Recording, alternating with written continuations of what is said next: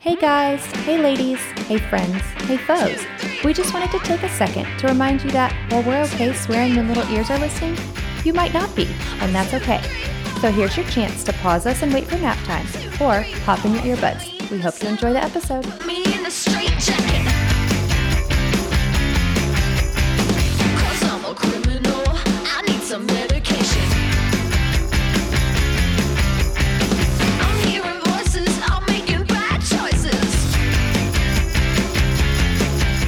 Welcome back to another episode of Done Playing by the Rules. As you know, I'm Jenna. And I'm Janelle. Well, I hope you know by now. Jenna's like, as you know, I'm Jenna, a local celebrity of. Um, even though I walked in, yeah, I walked in and my husband was listening to our podcast this morning, and I was like, "Oh, what are you listening to?" And he was like, "Seriously?" And I was like, "Yeah, what are you listening to?" It was me talking, and I didn't even realize it.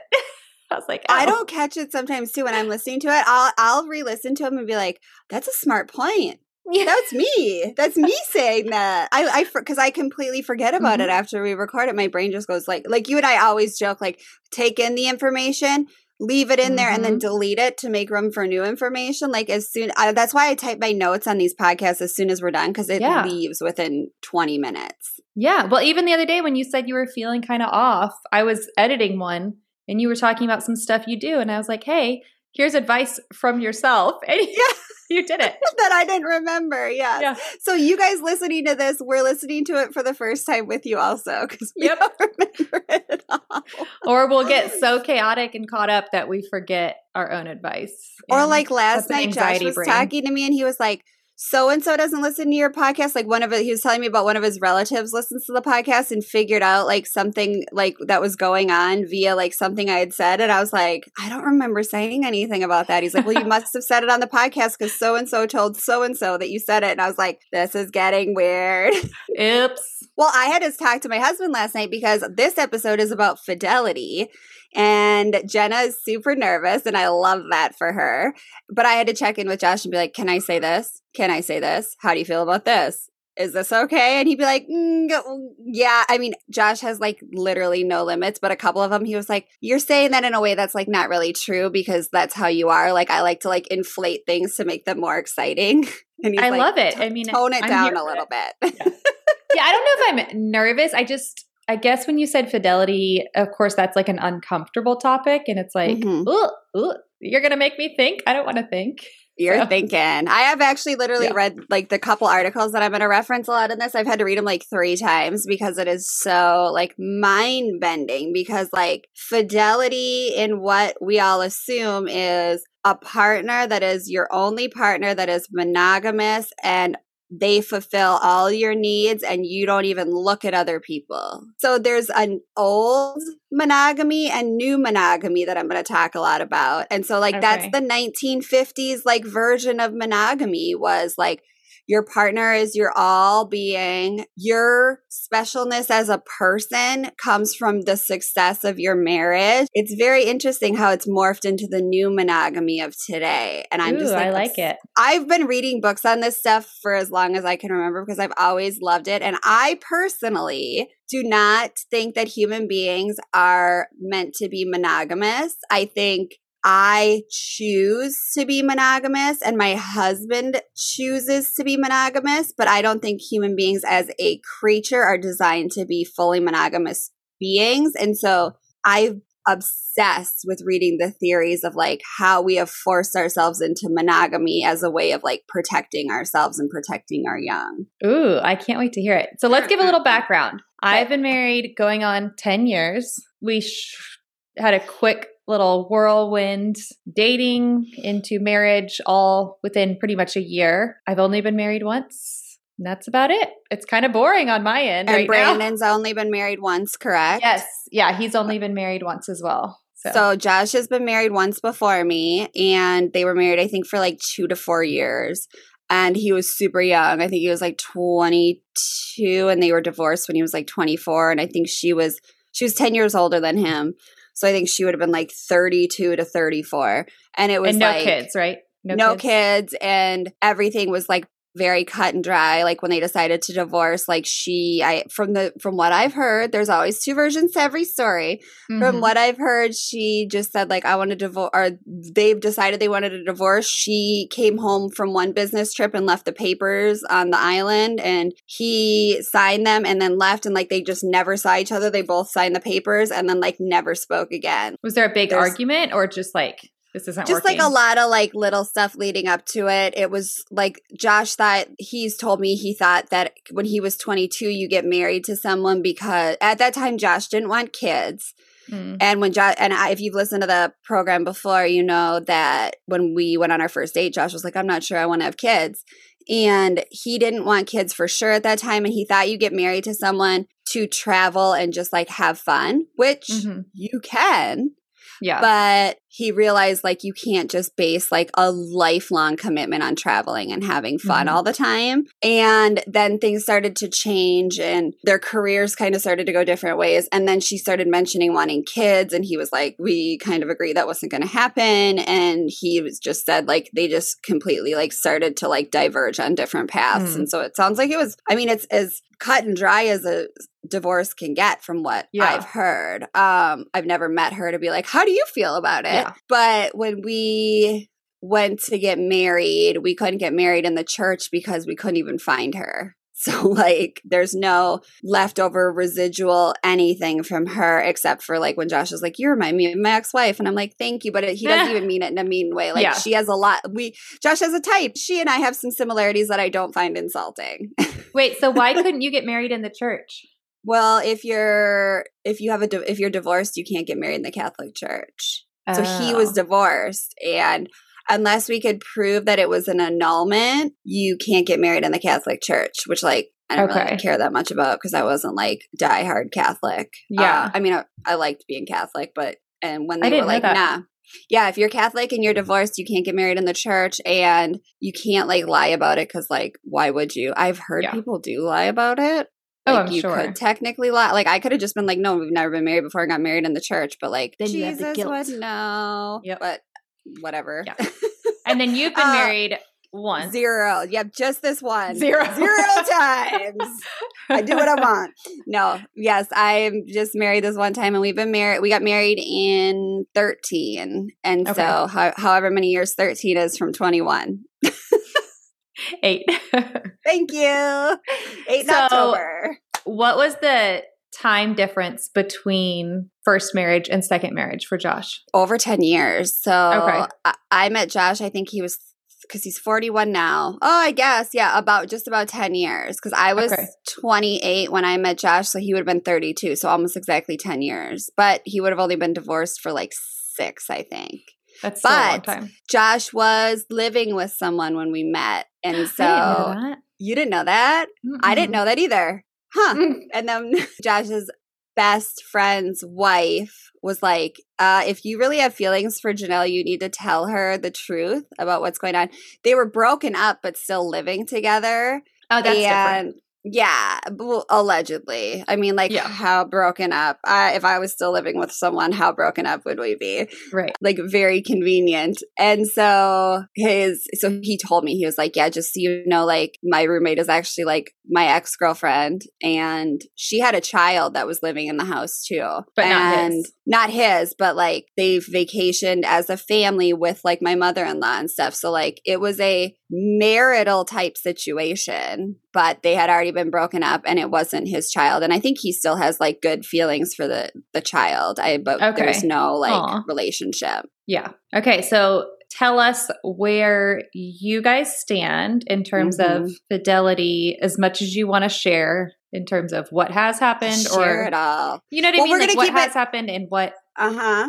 We've never had a cheating incident. However, I have made it abundantly clear that Josh and I talk all the time about it because we are products of divorced parents, both of us. And Josh comes from a family with a lot of infidelity. I come from a family with a little bit of infidelity. And without getting into anybody's business, Josh had, especially when we were dating, a ton of insecurity about infidelity. Like a ton. Like if I didn't answer my phone, he'd be like, What's where are you? Like he Mm. would get worried.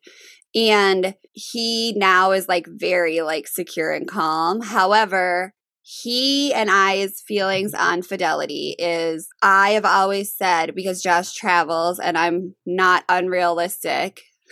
So I've always said, if you cheated on me, I would probably be able to forgive you. I would want to not have to be it be a person I know, and I also would never forgive you if it resulted in a child.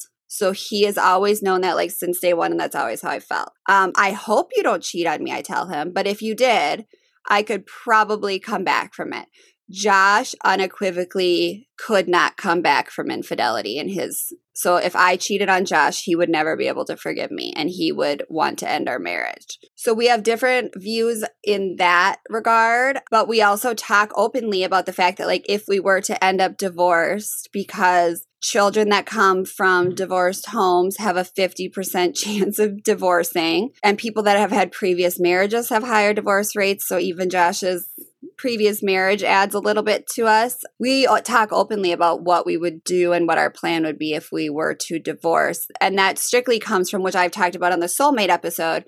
I feel that Josh is my soulmate, but I also don't come from a place where I necessarily believe that someone is your partner for your entire life. I feel like for me, that feels like a property standpoint. And in reading more and more about what we'll talk about in terms of old monogamy and new monogamy. I don't always think the vows you make on your wedding day are the vows that take you through to the end, if that makes sense. Mm-hmm. Like, there's so much renegotiation that has to happen that I think that sometimes in the renegotiations you realize like it's negotiating a business deal. Sometimes you get realize you get to a point where like there's no more renegotiation to be had. However, we are currently in one of the happiest stages of our marriage and one of the most secure stages of our marriage, but we spend a lot of time apart and there are lots of opportunity for other temptations to come in. So there's no part of me that ever feels like I am standing on solid ground. Either mm-hmm. of us are. But I'm okay with that because that's yeah. the type of personality I have. Like I know that there's always could be something around the corner and I don't ever think about it or worry about it for some reason. So, I think it's really interesting because we're I think on definitely different pages. I come from I love when we're on different pages. I know. Brandon's parents are still married. My parents are divorced. I was a lot like Josh, and I still am very insecure mm-hmm. about cheating. And yeah. I think that comes from, I know that comes from the fact that my dad traveled all the time. My parents were a wonderful couple. And I remember asking my mom, I must have been in like high school. And I was like, Do you ever worry because dad travels all the time that he cheats? And my mom was like, Absolutely not. Never. No. And then what ends up happening is my dad ends up cheating and he denied it until his dying day, even though there was proof. I even stumbled upon proof, not on purpose, multiple times. There was proof Mm. even that he cheated on the person he cheated on my mom with. Oh, no. So it was like the fact that he never would admit, and I outright even asked my dad, and he was like, no. So he even lied to me. And to me, Oh. that like really put some insecurities on me. And I'm very open with Brandon about it. And so I'm not the one that's going to like sneak around and be like, who are you talking to? And then like, if he doesn't answer me, like, go look at his phone. Like, I'm like, no, you need to show me like I'm feeling this way. And he knows that. Yeah. And the fact that he accepts that about me and doesn't like yell at me like you don't trust me like he knows where i'm coming from and everything. And we've been very open with each other. When we got engaged i had two people basically profess their love and ask me to leave brandon and run off with them. And i debated telling him and i was like no i would want to be told. And he did struggle mm-hmm. with like a little bit of jealousy and like you know you you could have like Yeah. and I think that made our relationship more secure. I don't struggle that much right now because he's home all the time. Uh, but I do, yeah. And I think sometimes he sees my questions as like I'm just really curious all the time. I'm always asking questions like, who is this? Well, where does she live? Well, what does she look like? Does she have kids? And it's more I'm curious. Like I ask it about his male colleagues and friends as well. But I think sometimes he's like, like sometimes he'll be like, you don't have anything to worry about. I'm like, no, I just really want to know like who Yeah, no, you work nosy. with. Yeah, exactly. So my questions for you are one, do you feel like like I totally get you guys coming from different stances on fidelity. I don't think Brandon really struggles with jealousy because I tell him everything and more. But do you feel like it gives Josh like semi permission to cheat? Like does I've thought about you? that too. Um, I do think it does, honestly. But I do not think I'm giving him permission because I feel like if he's going to cheat on me, he's going to cheat on me with or without my permission. And so it's Even more if you said like we're we will leave, we're done. No, I don't. I think that because has that threat ever prevented anyone from cheating? Oh, Like, I think that 90% of women probably say, if you ever cheat on me, I'll leave Right. you and ruin you. It's never stopped someone. It's true. never stopped anyone. And so I feel like, yes, it's giving him permission. I think about that all the time. I'm like, am I just saying, like, Mhm. when you travel to Vietnam, go ahead? Like, I don't think that me saying, like, try it and I'll ruin you is going to Mhm. change it, if that makes sense. And I know that I have, like, it.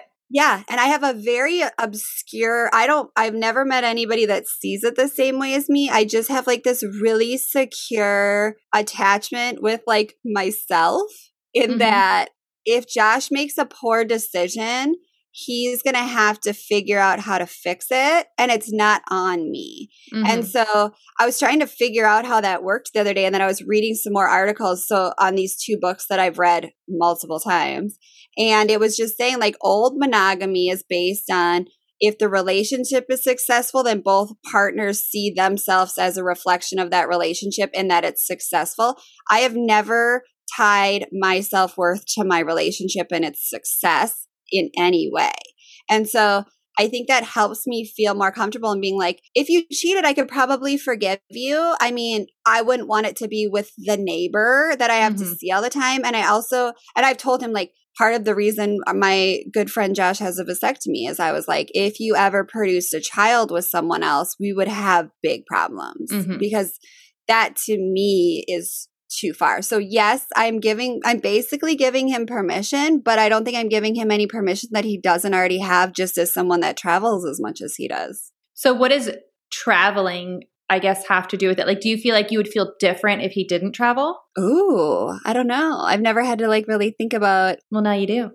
Now I do. I know, but that's what what we were talking about last night is he was like, um, he said most people cheat, and he said my guy friends that cheat, and anybody listening to this, it's none of your husbands, just so you know. These are obscure guy friends that like I don't know your wife. Everyone's and, like, panicking, texting. they're like, oh my God, what have you done? It's none of y'all's husbands, just so you know. But like these are obscure friends. You know, Josh has this huge network of people that he knows from all different um facets of the automotive world and this and that. It's none of my none of y'all's husbands that I that were texting. So um but he says any man that I know that is cheat that cheats is one of three reasons primarily emotional. So he said most men Mhm. cheat for an emotional and women cheat for an emotional need. And someone's not paying attention to them or they feel neglected or they feel um, that their marriage is just not what they thought it was going to be or they miss feeling like the shit, quote unquote. Like they just miss somebody like feeling like, whoa, this guy's really awesome and whatever. However, Josh said, because I am not an emotional person, which is true. Anyone that knows Josh knows that he doesn't make emotional decisions and is not an overly emotional person. Josh's reason, narcissist. Josh's reasons for cheating, classic narcissist reasoning. Josh is not emotional. The reasons he would cheat would be the love of the game, which he explained to mean I'm a f- I'm getting older. I'm seeing my life kind of starting to pass me by. Would I want to know if I could still pull the hottest chick in the room? So that's one of them. And the other one was new. And he said new meaning, which I attached another word to new, which like if you listen to Mhm. rap, you know what it is. New meaning the excitement of something that has no love, no emotion, and no attachment, just pure like animal instincts, and then like never see the person again. okay. And so those would be his two reasons for cheating. And he said, he, he's like, I am out at bars, and if I'm talking to a woman, I know I see men hide their wedding rings. And Oh, he sure. says, I have never taken off my wedding ring. And I, even though I never wear mine, he says, I never take off my wedding ring. And if someone comments on my wedding ring, I say, I'm extremely happily married. Like emotionally, and our life together is everything I want. Nothing would ever change that. So I would never take off my ring. Mhm. And so he's like, I see guys take off their ring and pretend not to be married. And that to me tells me that there's more of a marital issue there and less of a, like, more of an emotional need mm-hmm. there. Like, I wish that I could just erase this part of my life. And he's like, I've never taken off my ring. yeah, interesting. So now Did my second question. question? yes. My second question Do you struggle that he doesn't feel the same way about forgiving you if you were unfaithful? yes. And no. So I, these are such good questions. God, it's like you it's like you went to journalism school or something. Uh, something like that. um I feel and but he's uh we've always had the same feeling since the beginning. He is way more nervous about I'm trying to think of the way to word it. He's just always been the more insecure connection in the relationship. So we broke up and we were apart for two months. So we dated for like a year and we broke up for two months. He already had bought my engagement ring prior to us breaking up. We got back together. He gave me my engagement ring within like six days of us getting back together. Eh, Asked me to marry him, like just gave it to me. And then I went to work one day within a week of us getting engaged and left my phone at home. And I'll have to ask Josh for permission to share this. He went through my entire phone. And because we'd only been back together for like six days, I don't delete texts and I don't ever have a lock on my phone. And he went through and read all the texts that I had been sending with all the guys that I had dated in the two months that we were broken up. And it was like the worst moment of my life because mm. he showed up and and, his, I'm sure. I'm sure, but he showed up and handed me my phone at work and was like, I read everything. And I was like, okay, well, that's my phone and you made a choice to go into it. None of those relationships are persisting. Like, we're engaged. I'm sorry that you made such a masochistic choice to go through and hurt yourself like that. Mm-hmm. But I'm also sorry I didn't delete it because I just never, I never think like that. Yeah. I'm not the type of person that would ever be interested enough to go into Josh's phone. Mhm. It's just not how my brain works. So I never thought to delete it. And so Josh got to read all the escapades. and I'm I sure there on. was I'm sure there was something going on with him and somebody else in that time, but Yeah. you know, it's that that thought of you look hard enough, you will find something. Even if it's somebody Mhm. not being faithful, you'll find something you don't like. So I don't know. Brandon and I are very honest about Mm-hmm. like there's been times where I've heard his phone ding ding ding and I'll just like go and look and I'll tell him I'll be like your phone was dinging. I looked at it. I don't hide it, but I don't go snooping through his phone because I know that I can skew things. I can make things not appear, but you know what I mean? Like I can find stuff like Well, you can also find stuff like. like. would Brandon and Josh like everything that you and I write back and forth to each other. Oh, exactly. I mean, no. I I truly don't think they would probably care because they know No. what we say. Like this morning, J- literally, Josh texted me this morning, and I thought it was you, and wrote back like it was you, and he was like, "This is Josh. Who are you replying to?" And I was like, "Well, I have Josh work in my phone, so it shows JW, and then I have Jenna Uh-huh. Wilson in my phone, so it shows JW, and I thought you were Jenna." And so I was like, he's like, well, you didn't think it was weird that I called you sexy? And I was like, Jenna says No, weird shit sometimes. Like, I don't think about what Jenna says ever. But like, if you dig deep enough in a phone, there's always going to be something you don't want to find, whether oh it's yeah. My husband's gross thread that he's on with his friends where they're like sending God knows what pictures to each other. Like, I don't want to see Mhm. any of that because that's not my husband. That's Josh Borgstrom with his friends. Right. That's not my husband. My husband is the Right. person that interacts with me and our kids. The Yeah. guy that hangs out and talks trash with his friends is a different person. Mhm. And I don't really like to like intermingle. No, I agree. And I feel like if if you have the feeling like you need to snoop, you need to have a different conversation with yourself and your spouse or your partner because Mhm. I mean, I've felt that when I feel insecure and just being open and honest. And then if the person gets defensive, either they're not hearing you and what you're saying and meeting your emotional needs, or maybe there's something else that they're are hiding because that's does kind of how it went with Brandon ever does Brandon ever get defensive of you wanting to see his phone or looking at his phone? Like At not the even very defensive. Does he ever just get like, ugh, Jenna, get over it? At the very beginning, I've never asked to see his phone, but at the beginning, it would be like, well, who are you texting? Who is this? You know, stuff like that. And then when I explained it to him, and he also was there when I was going through, my parents were newly divorced when we got together.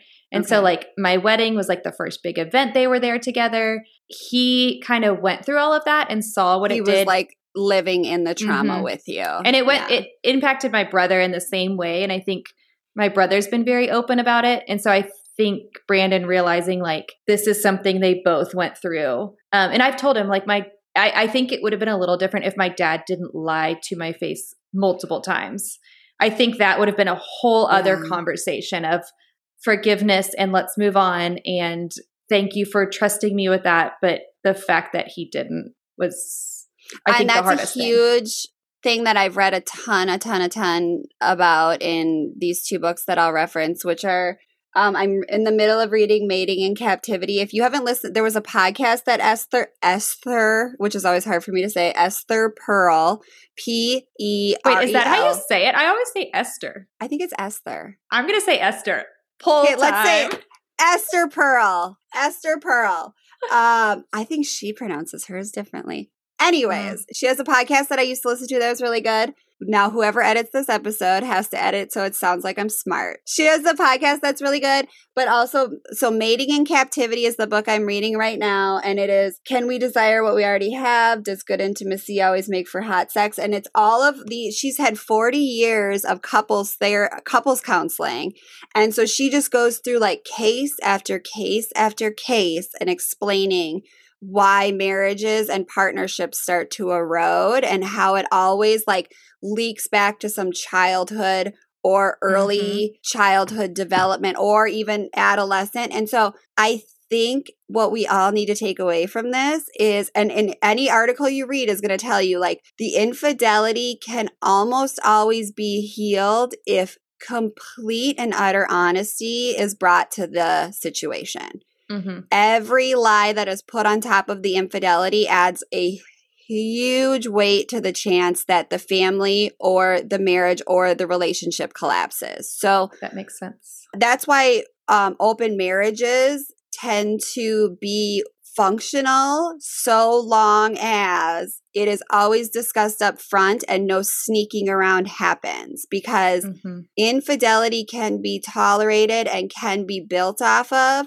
if utter frank honesty comes after and every time you lie you cut your chances in like half of Mhm. redeeming the qualities. And so what you come from is a place of dishonest infidelity that was just i cannot imagine being lied to my face about an infidelity that i have proof of from a parental figure. If you look at child psychology and think of the 19 different ways that would affect a psyche that is something that Mhm. your your response honestly is very low grade in my opinion Yeah. your distrust is very low grade for what you saw I think also, um, so I was in between houses when my dad decided to leave my mom. And so I was in college. And so I was waiting for, we were moving into a duplex. So I was waiting for it to be built and it was being built and it was going to be done in December. So I was like, I'm just going to live at home for those first few months. And so I was living at home when all of this happened. And so it felt like my dad left me too. yes And so I'm like, well, if you're not cheating, then why? And he couldn't really give me an answer. And I think that having that, unanswered, you know, and then it's like, okay, I found out he really did cheat. Cause I told my mom later, like, what happened? And she was just like, it's your dad's story to tell. And I, I was like, I asked him, and she was like, well, what did you ask? And I was like, I asked if he's cheating. And she's like, what did he say? Because she knew, she already knew everything. And I was like, he said no. And she was like, are you fucking kidding me? And I was like, what? And that's what she told me. And then, Oh. I mean, I was living at home, so I found stuff on the family computer. And evidence once he moved into his once they were separated and he claims he met her. There was a lot to go on that there was definitely this has been longer than and she let a lot Yeah. of things slip once I met her. And I think also with the whole Brandon situation that I should touch on to be completely transparent is if you've listened to previous episodes, you know he struggled with alcoholism. And a lot of times, alcoholics are plain and simple addicts. And when they Mhm. give up one addiction, they replace it with another. So when Brandon gave up drinking, he, something in his body was like, I need to fill this void. So he started getting secretive about buying things. And it was things that I wouldn't have said no to, but like some of them were a big deal. Like when he collects guns and he bought a gun, and I was like, I think I need to know about that. And he would lie about it or send it to his work address, you know, and stuff like that. and so then it was like, we were dealing with that Yeah. also. And so you add in my parents plus his drinking. Now we're lying about something else. And he's always been very faithful and honest, except when he was first recovering from drinking honestly he he lied a lot and we went to therapy went to couples counseling he went to individual counseling and aa and apparently that's very very common Super common. hmm And so then the first time that he slipped up drinking, he lied about it. And so now I'm dealing with all this stuff with my dad. And then I'm seeing this whole other side of Brandon. And I'm like, you know, I can't separate the two. And he's been Well, they're almost very honest. overlapping too. Right. And so when I say like he is very honest with me and trusting, I think it's also because we've gone through these big hurdles of where he was lying and it wasn't something that was a huge deal. It was like little lies, but in the grand scheme of things things when you're lied to a lot, you don't really put a level on. You know, that was something that he had to work through and he also he always says like part of the reason I have to be um so open with you and everything and like sh- over sh- almost like overshare is because of something I did in the past. And he accepts that and he just says like that's my cross to bear and he's okay with it. And it's really it honestly has strengthened our relationship that he's so like honest and trusting even when the light's not the best on him. So yeah. He is the best. yeah. But you know, they've also said that like, you know, our our couples therapist said at one point like men never really want to stop being seen as like the hero, kind of like what you were describing. Even if you're married for 20 years, they still want their wife to be like, "Oh my gosh, you're the most handsome man. You're the absolute best. You're my savior. You're my hero." Hero like Mhm. this basically this god versus women want to just feel secure and safe and loved Mhm. men want to be almost like idolized. And so when they mess up or something, sometimes they'll develop these bad behaviors because they want to hide that part of them. So Brandon's like struggling with giving up drinking and figuring out how to replace not that habit or hole, but you know what I mean? Like he gave up something mm-hmm. huge in his life that he clearly had a true addiction to, and he didn't know how to fill that void. But then he didn't want to admit that he was struggling, so then he lies. And that's Yeah. so common with men. Well, and it's another part of what you just said is they want to be seen as like the hero in the knight in shining armor. Is think about how we were with our husbands when we were dating. Mhm. Oh my God, you're the greatest. Oh, please. Like Josh came in and was everything I wanted, and we started Mhm. traveling, and everything was great, and we had all this new freedom. And then now he comes home and he walks in the door, and I'm like, take out the fucking trash. One of your kids just shit on the floor. I need a break. I need a nap. Like he, that's what he walks into when he used to walk into like, "Oh, my love, I uh, Mhm. can't believe it. You've come back to me."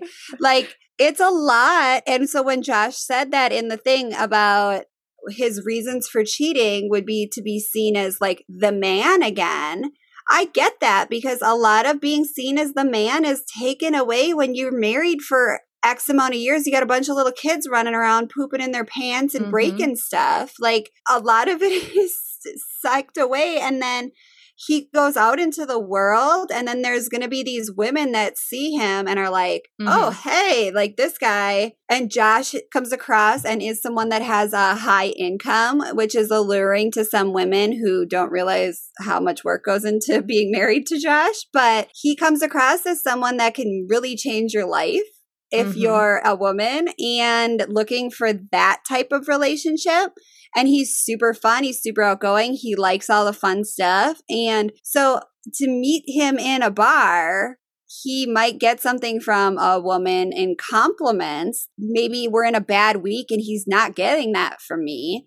And Mhm. so that's another part of what you said. And like men like to be seen as this hero. And guess what? Being in the nitty gritty of raising little kids, you're not getting that hero status very much. well, and here's another part of infidelity that I kind of wanted to ask you about. So I think I have made it known to Brandon, like, you cheat on me, you're in the ground kind of thing. And he, That's going to be used in the feels the murder way. trial. That's Yeah. perfect.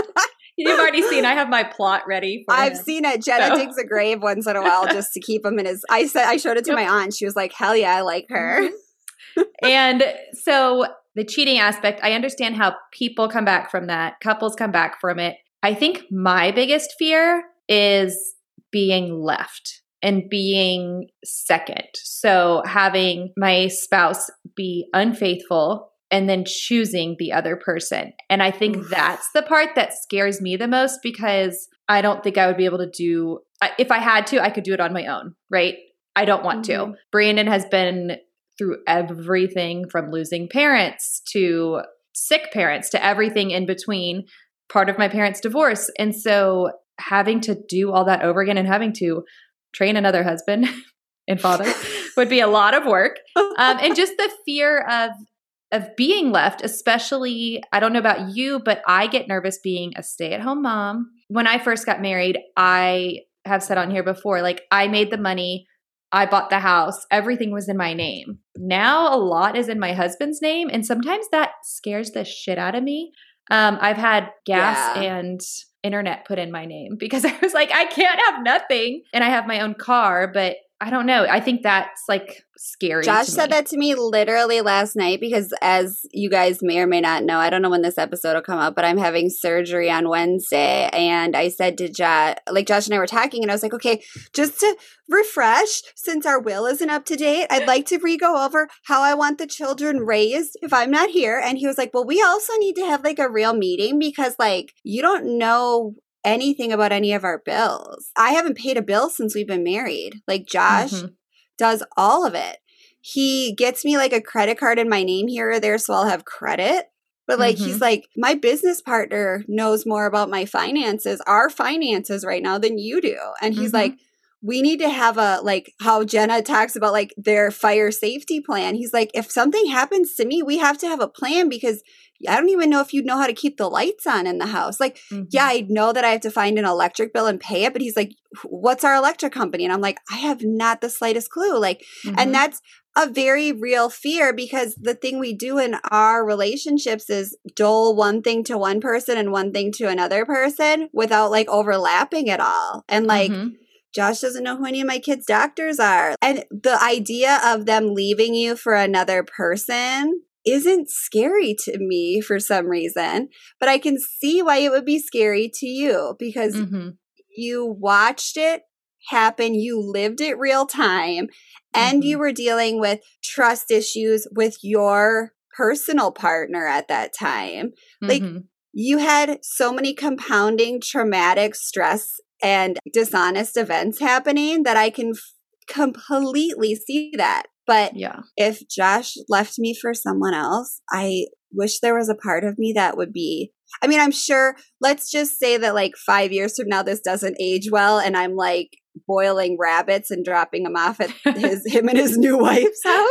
I just feel like if he left me for someone else, like that's her problem because that would show to me that's his pattern. And Yeah. so if she chooses to jump into that pattern, that's her. I guess God- I just good- feel so secure and happy with how things are and knowing the struggles I've gone through and how Brandon helped me. I think that's scary to me, as well as my dad got remarried and it didn't go well for No, my brother and. I. Yeah. And so I think even though we were adults, it did not go well. And I didn't have that time with my dad.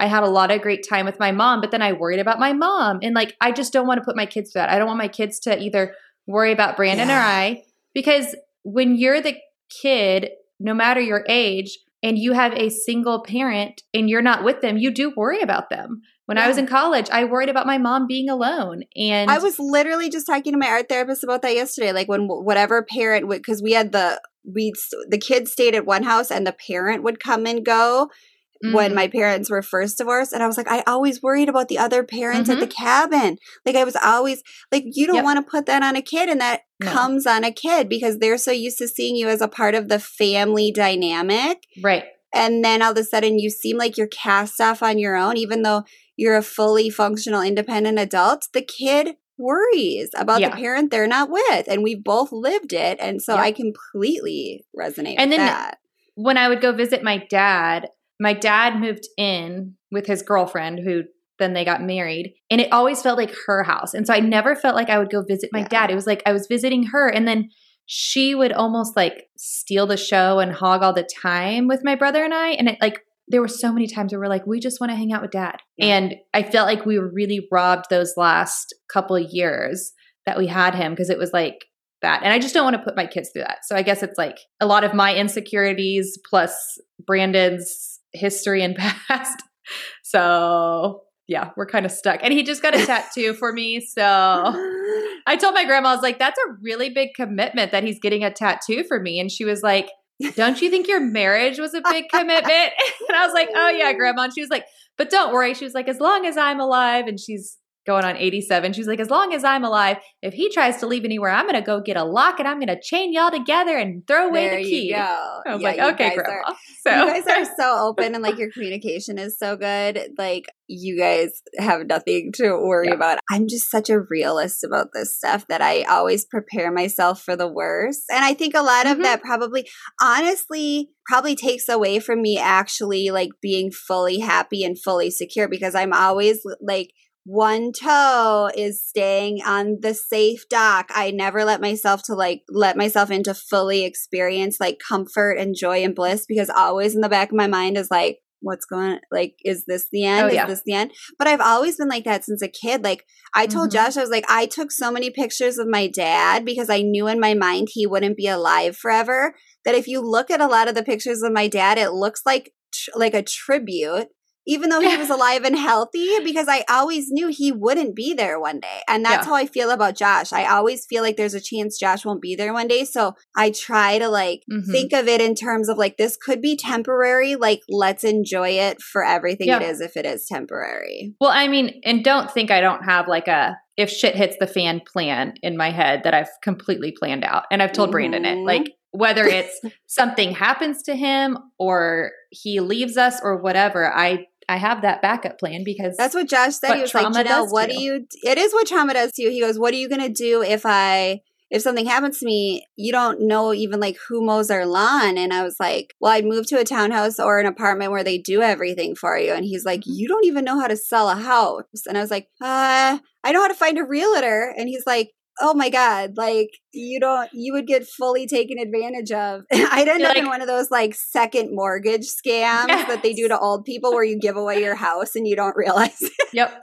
Tell him Jenna's done it and Jenna's she's got, my back. Me. Yep. It's fine. Okay, so but let's touch real quick. Did you have any more questions for me? No, but I do just want to say that I love that you guys are both so honest but on different pages.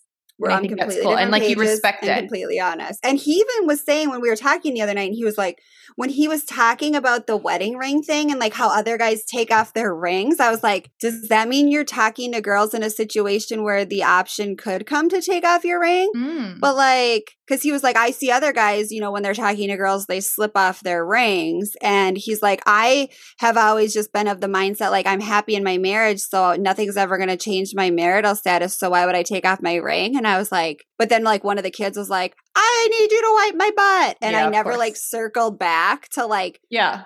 uh, but honestly, if he came to me and was like, yeah, I had a conver he's come to me before and been like, yeah, I was talking to this girl at a work meeting and we were all hanging out at the bar having drinks and we were talking about this, this, and this. And I was like, again, I'd like to remind you, I don't like you hanging out at bars, drinking with girls. This is like pre-pandemic. I don't appreciate you hanging out drinking with girls at bars. And then he'll like tell me some story about like something she did that I would find interesting. Then I'm like, okay, that is an interesting story, but please stop hanging out with girls at bars. And then I just like go about my day where I know if the shoe is on the other foot, Mhm. he would really not like it. We are, we're completely Yeah. different. I'm just so realistic and so, I'm just, I don't believe human beings are designed to be with one person for their whole lives. And I will keep saying it, even if nobody agrees with me. Um, and so I feel like, and that, that brings us to my two little articles I wanted to touch on. So my two books, and I'll link them, are um, "Mating in Captivity," and the other one is called. Now I'm going to forget it, but luckily it's from. It's actually one of these articles is based on it. Oh, it's called "Sex at Dawn."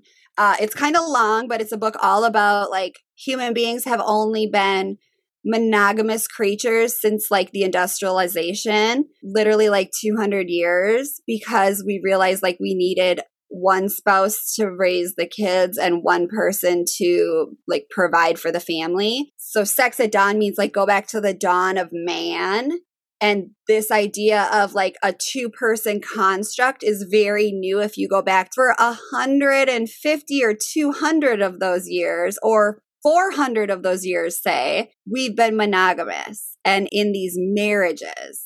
Before that, like our reptilian brain still sees us 25,000 years, we have probably not been monogamous creatures. And they talk about like monkeys, who are our closest ancestors, are relationship monogamous, but not sexually monogamous. Hmm. And so, yes, there's a primary relationship, but that is not the only sexual relationship. And so, saying that human beings are meant to be sexually and emotionally monogamous is a bit of a stretch. There are ways to do it, but it evol- involves a lot of emotional intelligence in terms of negotiating and renegotiating the standard at which you want your marriage to be. So they talk about both of the articles that I'm going to link talk about old monogamy versus new monogamy. So old monogamy focused on the ultimate togetherness. The relationship is the most important. What is special about you is the success of your marriage. So think about like the 1950s housewife. Her only goal was to keep her marriage thriving. And the 1950s husband. Like you Mhm. don't dip out on your family or you are shunned by Mhm. the rest of society because the primary successfulness was how well you navigated that marriage being the most special part. So, new monogamy is each individual is the specialness of the relationship, not the relationship. So, my happiness in the relationship and Josh's happiness in the relationship being equal and evolving together is the specialness, not just the fact that we manage to not get divorced by the time we die. New monogamy is this constant evolution and ebb and flow where there's times where I'm less trusting with Josh. For some reason, when I'm pregnant, I get a lot more distrustful of him. And I think it's the hormones. Like, don't leave me and my baby. Yeah, exactly. Um, so I get a little bit snoopier and I get a little bit more like, what were you doing? Who were you with? What did, was there any girls there? We're like right now, I don't know if who he's talked to in months. And so Yeah. but the new monogamy is more defined on if we can keep respecting each other and fulfilling each other's happiness versus the old monogamy was the specialness was if infidelity occurs, then we have been personally betrayed, which has personally betrayed our sp- sense of specialness, which is truly unforgivable. Now they're talking about the new monogamy being we negotiate and renegotiate fidelity as a measure of our commitment to your relationship rather than trying to fulfill our wish for specialness. I'm very into reading about the old monogamy and the new monogamy. And the new monogamy is something that's only come out, I think it was presented in the 1970s, and everybody said it was crazy swinger shit. and now, like in the 90s to 2000, it became more apparent that people's sexual interests change throughout a marriage. People's needs change throughout a marriage. Think about what your needs are when you have four and five year old kids versus what your needs are going to be when you have 18 and 20 year old kids. Mhm. Like they're Yeah. going to be completely different. And so evolving and renegotiating versus just these are our marital vows, stick to them or else. And so I will do 55 more episodes on me going on my soapbox about old monogamy versus new monogamy. But if you're interested in this stuff at all, Sex at Dawn is amazing. And I'll link both books. And then Mating in Captivity is my other one that I'm really into. I like Jenna wrote down a have to check this question. Let's see it. Of course I did. Okay. I love when I'm talking and I can see you write down a question and I'm like, I can't wait to hear what it is.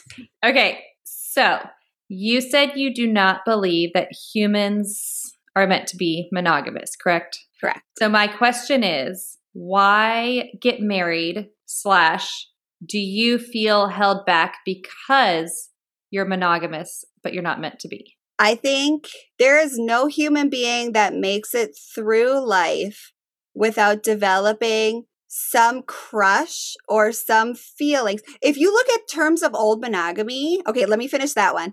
No human being that makes it through your entire life cycle without developing a crush on another person. Therefore, if you look at it in terms of old monogamy, you are not being faithful if you develop a crush on someone else and don't tell your partner the rules in what I was reading in this article of new monogamy are that you are open and honest, even if you are attracted to or have fantasies about another person. That's yeah. I am much. not there. I'm not there. And you're not there. And I don't want my husband to tell me if he has a fantasy about someone else, even though he does. And I keep telling him. He, t- he has How do you know? Because he thinks one of our neighbors is super cute. And I keep telling him, I'm like, I'm going to tell her what a creep you are and how you talk about it. But like, it's become a joke because I also think she's super cute. we have two really cute neighbors that Josh is always like teasing about.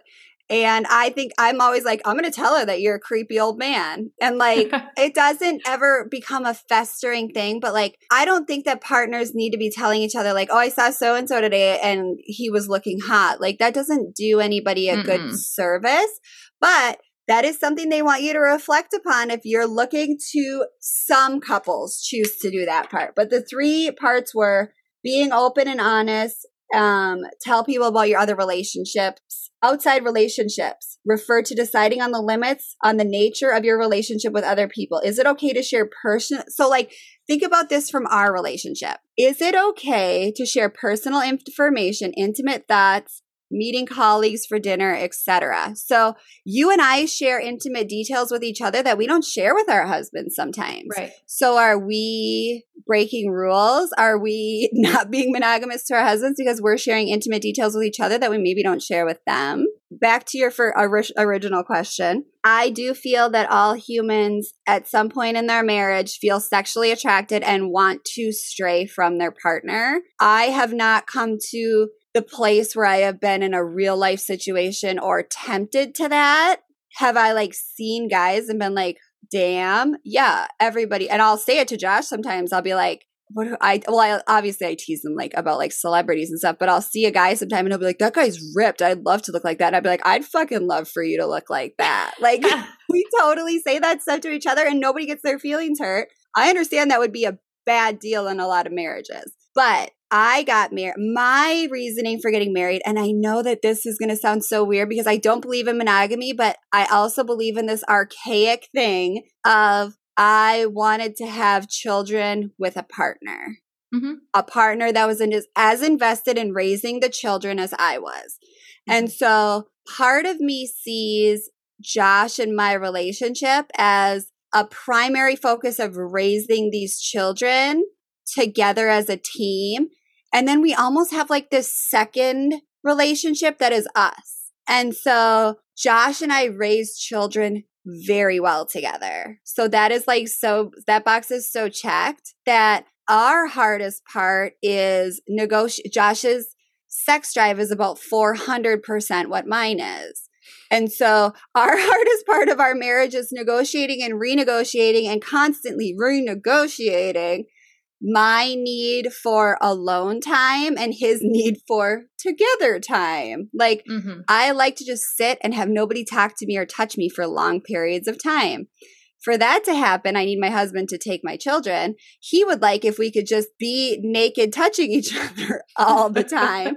also, that has to be put on the burner, back burner because we have children. So I always wanted to get married and make a commitment to another person that I wanted to raise children with. And we are a perfect match in that. Nobody's perfect. I Mhm. yelled at him yesterday for being too, like, too stern with the kids. He yelled at me for being too this with the kids, whatever. But we're a really good match when it comes to raising the kids. We also have a separate relationship, which is our relationship, which Mhm. is not necessarily uh, something that I have always seen as a infinite relationship. The children that and us have an infinite family relationship. I have no idea if Josh and mine's marriage goes till we die. The idea, obviously, in our vows is that it does, but I do think that there's constant renegotiation. And so I got married because I wanted someone to raise kids with. I do not think that there is any human being that makes it through marriage without having temptation to have sex with another person. It's just how you choose to deal with that. And that is on Mhm. the person. That is on Josh if he decides to take his pants off or not, or that is on me. And I think that there's different levels of infidelity. I think that I would I feel really, I think I'd feel really sad if Josh was like having like these really deep emotional conversations with another woman because he doesn't have those with me or anyone else because he's Mhm. unemotional, quote unquote. So if I found out that he was having these, like, I had a really hard day and I had a good cry, and I was like, wait, I've only seen you Yeah. have two tears in my entire time, and it was each time I handed, or three tears, each time I handed you a baby and one tear at my dad's funeral. I'd be really concerned if you, if I like went in your phone and saw that you'd been crying with some other woman. Mhm. Like, yes, that would also be an infidelity to me. A thousand percent. And I think that's a big thing that not every couple agrees on. And we've talked, Brandon and I have talked openly about like emotional cheating is sometimes it depends on who you're talking to, worse. Sometimes worse. I agree. cheating. Yeah. Well, that's like And some people say, like you could if you kiss, that's worse than having sex. Like there's some people that believe that Mhm. kissing is worse than having sex. because of I the sometimes, intimate. yeah, the intimacy factor and- is a yeah. huge play, and to know that Josh was taking the feelings that I think that him and I share with just each other and giving those feelings to another person, I think would be a lot more hurtful to me than if he was Mhm. like, "Uh oh, guess what happened? I acc- accidentally." I'd be like, "You didn't accidentally do shit." My pants just fail. my pants fell off in a hotel that I had booked with this person. I Yep. don't know what happened. Okay. So, oh yeah. Did you ever cheat or get cheated on in your past relationships? I cheated in one relationship. That person still doesn't know about it. And so I'm not going to talk about who it was, but it was a very serious relationship. And I cheated with his best friend. Technically, me and that person were broken up, but he was trying to get back together with me. And I was not opposed to the idea. And then I did end up getting back together with him and never telling him, but we were only back together for like a couple months. So I didn't feel that the it had the relationship started to progress towards like a marriage place. I think I would have had to come clean.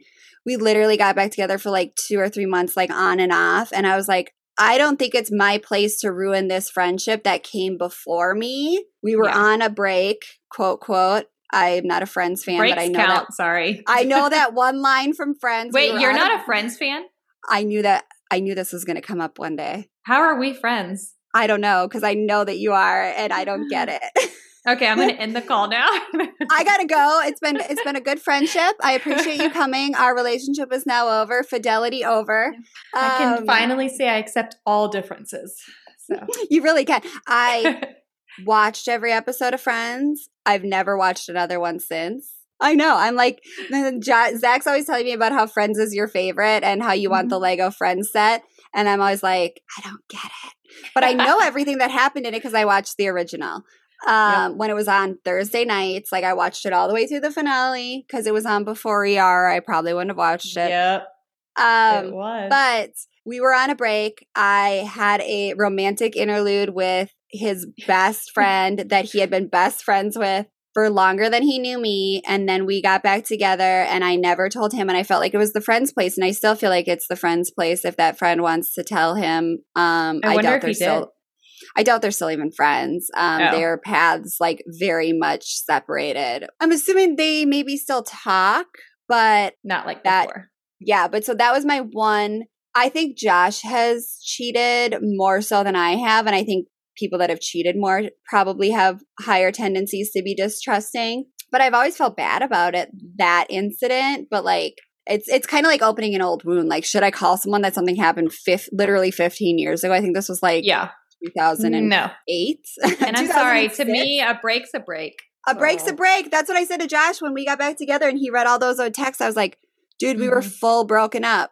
It's I'm sorry, game. Plenty of Fish was free and I was living my best life. Sorry you had to see that. Like Yep. you made a choice to go through my phone. You made a choice to not only go through one text message. Let's just say like I'm being exaggerating and say there were like seven different threads. Like I'm sorry you decided to read all of that. That was probably unpleasant reading, but I do feel bad that he read it, but he was very crushed. Yeah. See, I wouldn't feel bad. I feel like I'd just be like, your fault for looking if you would've Look at the date. his- If you would have seen his sad little Josh face. Josh doesn't get sad Josh face. It was it was like watching your kid when you're like, by the way, Aw. your pet's dead. Like he was very sad. No. I don't know what he thought. I I don't know if feel he thought I was like volunteering at a convent while I was on my three month No, you were uh, crying in your room, Rumspringa. No, I was Oreos, crying, Crying about zero him. minutes. I was like, Yep. bye, I'm living my life. Well, because we Mhm. were gonna get married, and then all of a sudden I'm single. And I was like, Yep. Well, let's see what's been going on. Exactly. And if we do get back together, I gotta. It's all out of my two system. So Okay. Well, I don't have any more questions for you. Do you? I'm have trying to think if I have any more questions for you. I feel like I have a lot more that I'm going to think of when we get off this call. Stay tuned for part two. Stay Yeah. tuned for part if there are questions, we would love to hear them and do a part two on this. Or see I'd also like to hear guys think. people's opinions in terms of like, did you come from a home of infidelity? And if you did or didn't, that's irrelevant. Are you, I feel like every person has a less trusting person and a more trusting person. Mhm. Which one are you? And does our theory fit or are you both fully trusting? Are you in an open relationship that works Mhm. because you have full honesty? Are you the type of people that like I know there's people and I've had to say this to Josh. Every time I'm pregnant, Josh isn't allowed to go out to eat with women. Like and like you can't like he'd be like, Oh, I had a business dinner with this woman from HR or whatever. I'd be like, nah, nope. Nope. Nope, nope, nope. And like now I'm like, uh, I mean, I if he tells me he goes out to dinner with a woman, I'm like, can you not? I don't love that. But there's like people that's husbands that travel that have a full rule. It's I can't remember it was a president or a vice president had a rule in his marriage that he uh that he never go out to eat with him and another woman alone. There always had to be a third party there. And so there's people that have all these different rules in their marriage and we'd love to hear all of them. If you have Oh, like yeah. a really unconventional set of rules in your marriage, Mhm. First of all, cool. Second of all, everybody keep renegotiating your rules. Yep. Don't just assume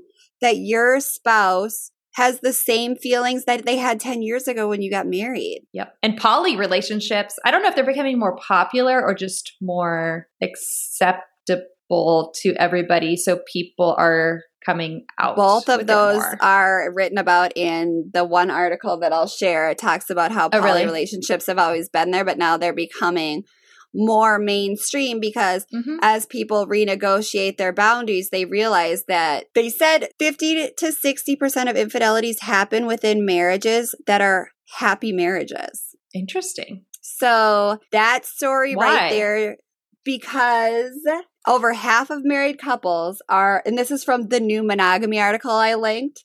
Over half of married couples were not strictly monogamous, and the number of clients is growing. The marital affairs could not be explained away as symptoms of a dysfunctional marriage.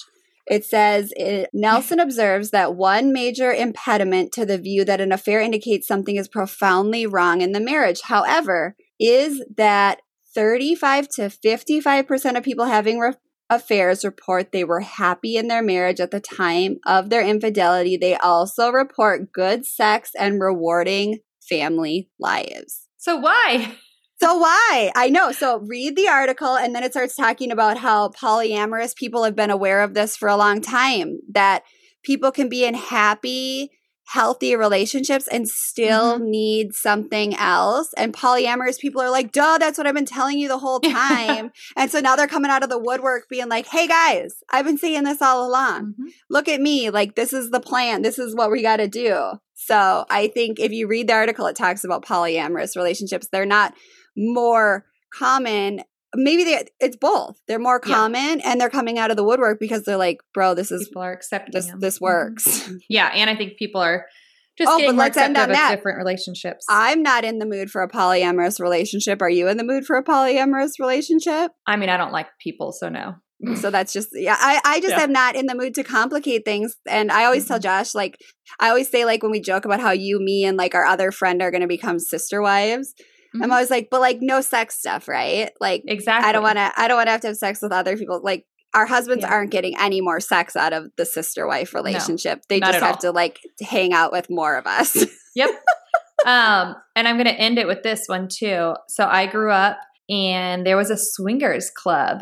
Um, it was a house. And I know my mom's best friend listens to this, Leanne. She can vouch for it.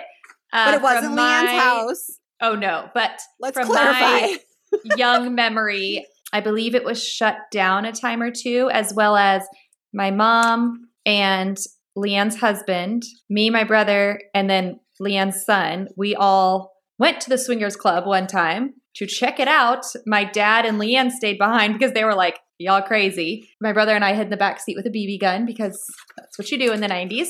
And The it was fucked up. yeah, it was like well known and yeah it was very interesting. You had to have a membership. You had to pay. You we would see them the next day like at the gas station or something because they would usually spend the night. And it was it was very interesting. It was well known. If i can actually find the article because there was some news stories about it when it got shut down i will link them up.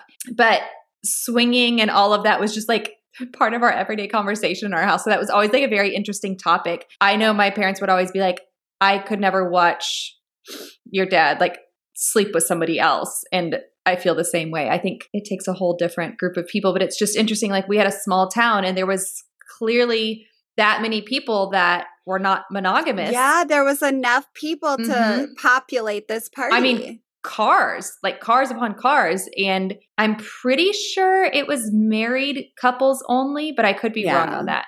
So I would go to. I always tell a lot of Josh. I would. I would be totally. I would go to a swingers party, and I would not want to participate, but I would go to watch because I just Oh, find all of that fascinating. But Josh go. Josh always says, "I don't think you understand like Right. what really it entails." He's like, "I think you think it's going to be like a bunch of hot dudes and hot chicks," and he's like, "I don't want you to think that because that's not what Um, necessarily." Leanne hap- can attest it was um, an interesting crowd that It was wasn't the hot. It ours. wasn't just only the hot of the hot of your Yeah. small town. So uh, I'm that sure Leanne is giggling at this episode. Because, I yeah. went to uh um like there was an S and M like what they called a swingers club while Josh and I were broken up, and I went to the club just to see what it was about with one of the guys from um Plenty of Fish, and like no, nothing overtly could happen because of the laws, but like you could definitely see people that came in and then switched, and a lot of people were Mhm. wearing like a lot of leather, and I'm there in like a polka Oh. dot dress and like sneakers